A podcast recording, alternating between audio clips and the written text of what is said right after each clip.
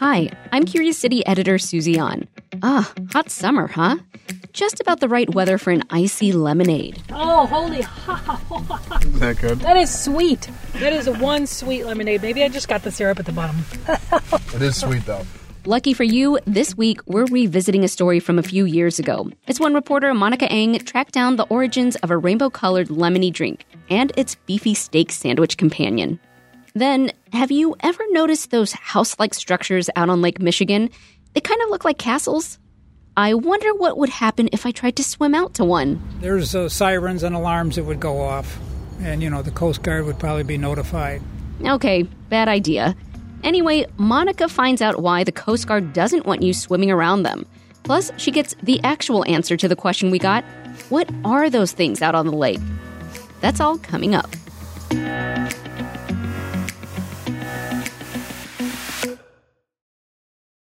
Do you need a break from the news? Well, my friend, Nerdette Podcast is here for you. Our show is all about delight. We laugh about what's happening in pop culture and feature thoughtful interviews with fascinating people.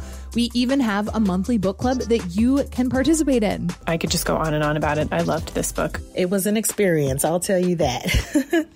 I discovered authors I had never heard of, and I'm really happy that I did. Come hang out with us. Listen to Nerdette wherever you get your podcasts. Hi, I'm Monica Eng, and I've covered food in Chicago for a long time. But some things have stumped me for years, like this one food mystery that's bugged question asker Johnny Schulte. See, he's got a job that takes him all over the South Side. And I would see these steak and lemonade places, and I was just kind of intrigued by why steak and lemonade, why and how and who and how it came to be. If you travel around the south and west sides of Chicago, you may have seen these places Johnny's talking about. They're fast food joints, usually painted yellow and blue, with the brand name Baba's or some variation on it. They started popping up around here about a decade ago. But as to Johnny's questions about who came up with the idea, I scoured the internet and found nothing on the combo's origins. What I did learn was that these joints have fanned out to Wisconsin, Indiana, Ohio, and even Louisville, Kentucky, where there's a whole chain called, get this, Chicago Steak and Lemonade.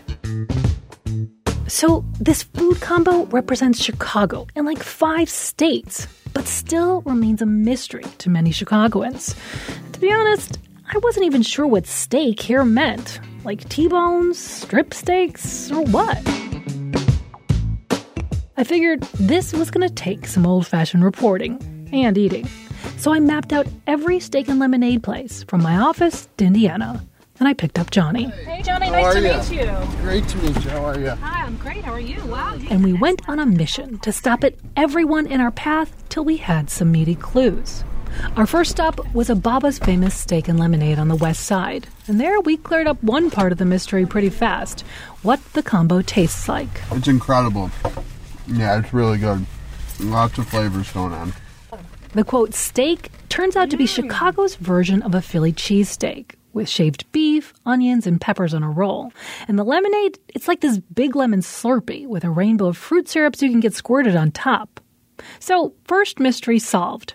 But who came up with this combo and where? We asked a cook there, also named Johnny, and he brought us into a storeroom. Well, there was a guy that was doing uh, lemonades in California off a shopping cart. You know what I'm saying? So when he came to Chicago, he just we just iterated the Phillies with the the frozen lemonades. These sounded like solid clues. Till his boss Mohammed gave us a completely different theory about where the combo came from. This Middle East. Okay, where in the Middle East? Jordan. Jordan, okay. And his name, the first guy's name was Uh, Haytham, Lebedi. Haytham Lebedi, and he's a Jordanian. Yes. With these conflicting but promising clues, we traveled south to the next closest steak and lemonade joint to see if anyone there could confirm the theories. This one was called Firehouse Steak and Lemonade. We asked cashier Tanya Johnson if she knew anything about where the combo came from. I want to say maybe Baba's was like the first steak and lemonade place around with the colorful lemonades and the steak. And then after them, they were just like everywhere. Tanya thought the very first Baba's was over at 71st and Jeffrey in the South Shore neighborhood. So we headed there in hopes of finally finding the inventor. Instead, though, we found a friendly guy named Atala Atala and I am not the first man who inv- you know invent uh, what they call uh, steak and lemonade. Somebody sold me this restaurant before. Okay. Yeah, yeah. He's where is he now? In Joliet. What's his name? His name is Mario. Mario. Okay, so Atala says Mario, but the other guy said the founder was Haitham. We drove to the next closest Baba's at 71st and Michigan to see if someone could clear it up. And there we met manager Muat Hamad, who did just that. There's a guy, his name's Mario, uh, came up with a full steak and lemonade together, and he opened the first store, and they went really big and uh, huge. Now the stories were gelling, and it sounded like the key was finding this guy Mario at a Baba's in southwest suburban Joliet. I called there and got a manager named Zahar. He said he thought he might just be able to get me a meeting with the big boss. So I grabbed Johnny for a second day of sleuthing. Hey, Monica. Ready to go meet Mario? Let's do it. After an hour of driving, we pulled up to a bright, sparkling, clean blue and yellow Babas and crossed our fingers. Hi, I'm Monica Eng with WBEZ. So yeah, nice to meet you. Johnny. Johnny. So let me call the owner. Okay. Mario. Oh, so this is Mr. Mario. Yes, ma'am. Nice to meet you. Nice to meet you. How are you? All right, thanks. Okay, so is it all right if I set up some recording equipment? Turns out it wasn't all right. Mario just wanted to chat a little first. Then he disappeared into the kitchen and reappeared with this giant tray of fries, Philly cheesesteaks, and colorful lemonades. That we insisted on paying for. Finally, we sat down for the interview. Mario grabbed the mic and told us his real name. My name is uh, Haitham Al Labadi. So the guy at the first place was right. And Mario, that's just a nickname he picked up from an Italian guy he worked with in Austria. But it turns out Mario didn't bring steak and lemonade from California or Jordan. Actually, it came from somewhere a little closer, like Country Club Hills in the south suburbs. I open uh, this store like uh, fast food, not like five stars, just only like uh, one stars uh, for the neighborhood. Or I make like uh, Philly steak, uh, everything fresh from scratch. And uh, I make uh, the lemonade too, uh, uh, fresh uh, homemade lemonade from scratch too. These two dishes ended up being his best sellers. So in the late 90s, Mario decided to market them together. Like dinner with, with a drink. And he thought they looked good on a sign along with the word Babas, which means father in Arabic. Easy name, simple name. And there's your simple answer. By 2006, Mario had trademarked the name. He even showed us the document. And he decided to take his idea to the city, where he opened his first Chicago Babas at 71st and Jeffrey. And after I moved to 71st, Michigan, Then several more all over the west side, south side, and south suburbs. uh, 22nd Cermak. Uh, Places where rents were cheap. But copycats were springing up all around him. a lot of people put Super Baba, Little Baba, Great Baba. Uh, and everybody want to steal the name. Mario says he sold most of his places and kept just three Babas in the south and west suburbs, where he pours his heart into his work. I love my job in, in my heart because anyone he can cook the food, but when he work in him heart, he got a great job in uh, good food. After we said goodbye to Mario, Johnny and I got back in the car, and I asked if anything about the final answer surprised him. Basically, just that it came from one guy's ideas to put two things that I wouldn't really put together, and it's a huge hit, and people love it. I think that's probably the most surprising thing. And after trying about 10 sandwiches and a half a dozen lemonades on our journey, Johnny was pretty satisfied. As my great grandmother always used to say, all you get out of life is a bite to eat.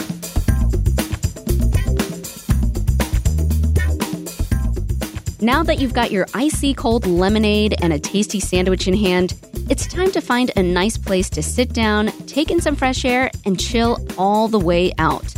For workhorse Monica Eng, that means hitting the lakefront, where she'll tackle yet another Curious City listener's question. That's next, after the break.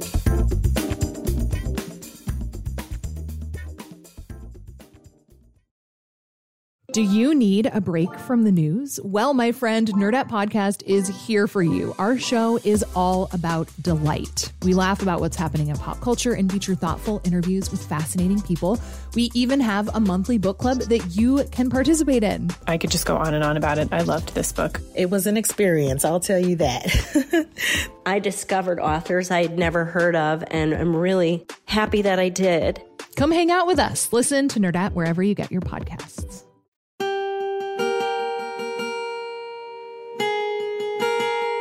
One day, Aiden Singleton was biking with his mom Danielle near Wilson Avenue Beach when he saw something out in the lake. And he said, Mom, what is that way out there? So we pulled out the phone, tried to search for structure out in the middle of the water in Chicago. Nothing, nothing came up. So he said, We should submit it to Curious City. Mm-hmm. Maybe we'll get an answer there. Yep. They're talking about those things way out in the lake that look like houses. And I'm so glad they asked because there gotta be a lot of lakefront users who are asking themselves this all the time. To get an answer for Aiden and his mom, I invited them back to the beach to meet Dick Lanyon. Danielle? Nice to meet you. Aiden? Lanyon's the retired chief of the Water Reclamation District, and he now writes books about Chicago's water system. So, Dick, what is that structure we're seeing off the shore here? Well, that is the Wilson Avenue water intake crib. This crib is actually one of six that remain in the Chicago area. But what exactly does an intake crib do? It brings in lake water to the city for drinking water, firefighting, and all the water that comes out of the tap. Chicago started building these tap water sources in the 1860s, and Lanyon says they put them way out there for good reasons. The shore water, back in the day these were built, was quite polluted. The city didn't enforce any regulations. There was a lot of open dumping along the lakefront. But even today, you know, you got bacterial contamination along the lakefront. So you go out farther where the water's clear and cleaner to get potable water for the city. Lanyon explains that the water travels to the city through tunnels that are at least two miles long and built deep underground. So Aiden wanted to know how they built those tunnels back then. Was hand dug, about five feet in diameter, lined with brick, clay that was hauled out through the crib or through the pumping station structure. But Aiden also wanted to know something else. Why can't we go out there and see it? Well, it's the same reason why your mom couldn't find anything on the internet about what those structures are. Because of Homeland Security, water systems are considered a critical infrastructure, and you don't want to talk about it or advertise it in the case of terrorist problems. If a sailboat started getting really close, what would happen? There's uh, sirens and alarms that would go off, and you know the Coast Guard would probably be notified, and if you stayed around, you'd be in trouble. Yep, guarding active cribs that still bring water to the city is serious business. But the crib at Wilson Avenue is no longer active. It's actually a relic from another time, a time when our water was pumped straight from the lake to our taps. In 1945, the city did start filtering our water, but it all had to go through one of two main filtration plants. And since we have only two water treatment plants on the lakefront, you only need two cribs. So the other cribs that don't feed the two plants have just been sitting unused for decades. In 2015, the city released plans to demolish them. But more recently, Preservation Chicago has argued for them to be reused as restaurants or museums. Aiden even has his own idea for the Wilson crib. I think maybe we could use them for, like, building an airport out there. Where then you would sail into the city. And Chicago could finally get that third airport. Thanks to Monica Eng for her reporting this week.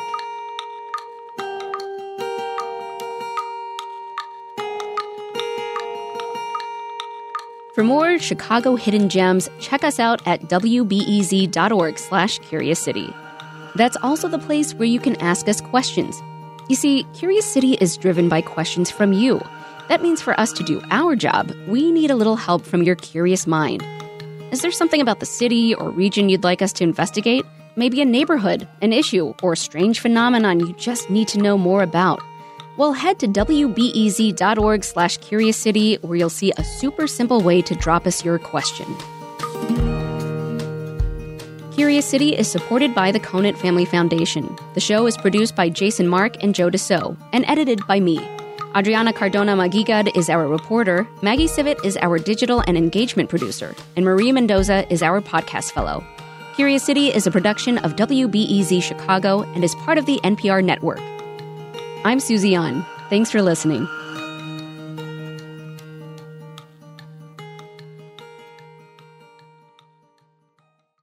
Before we start the show, we here at Curious City want to let you in on a little known fact about WBEZ. 89% of all our funding comes from community support, including contributions from curious listeners like you. If this program has changed how you see Chicago, please consider supporting this program at wbez.org slash curious. Thank you.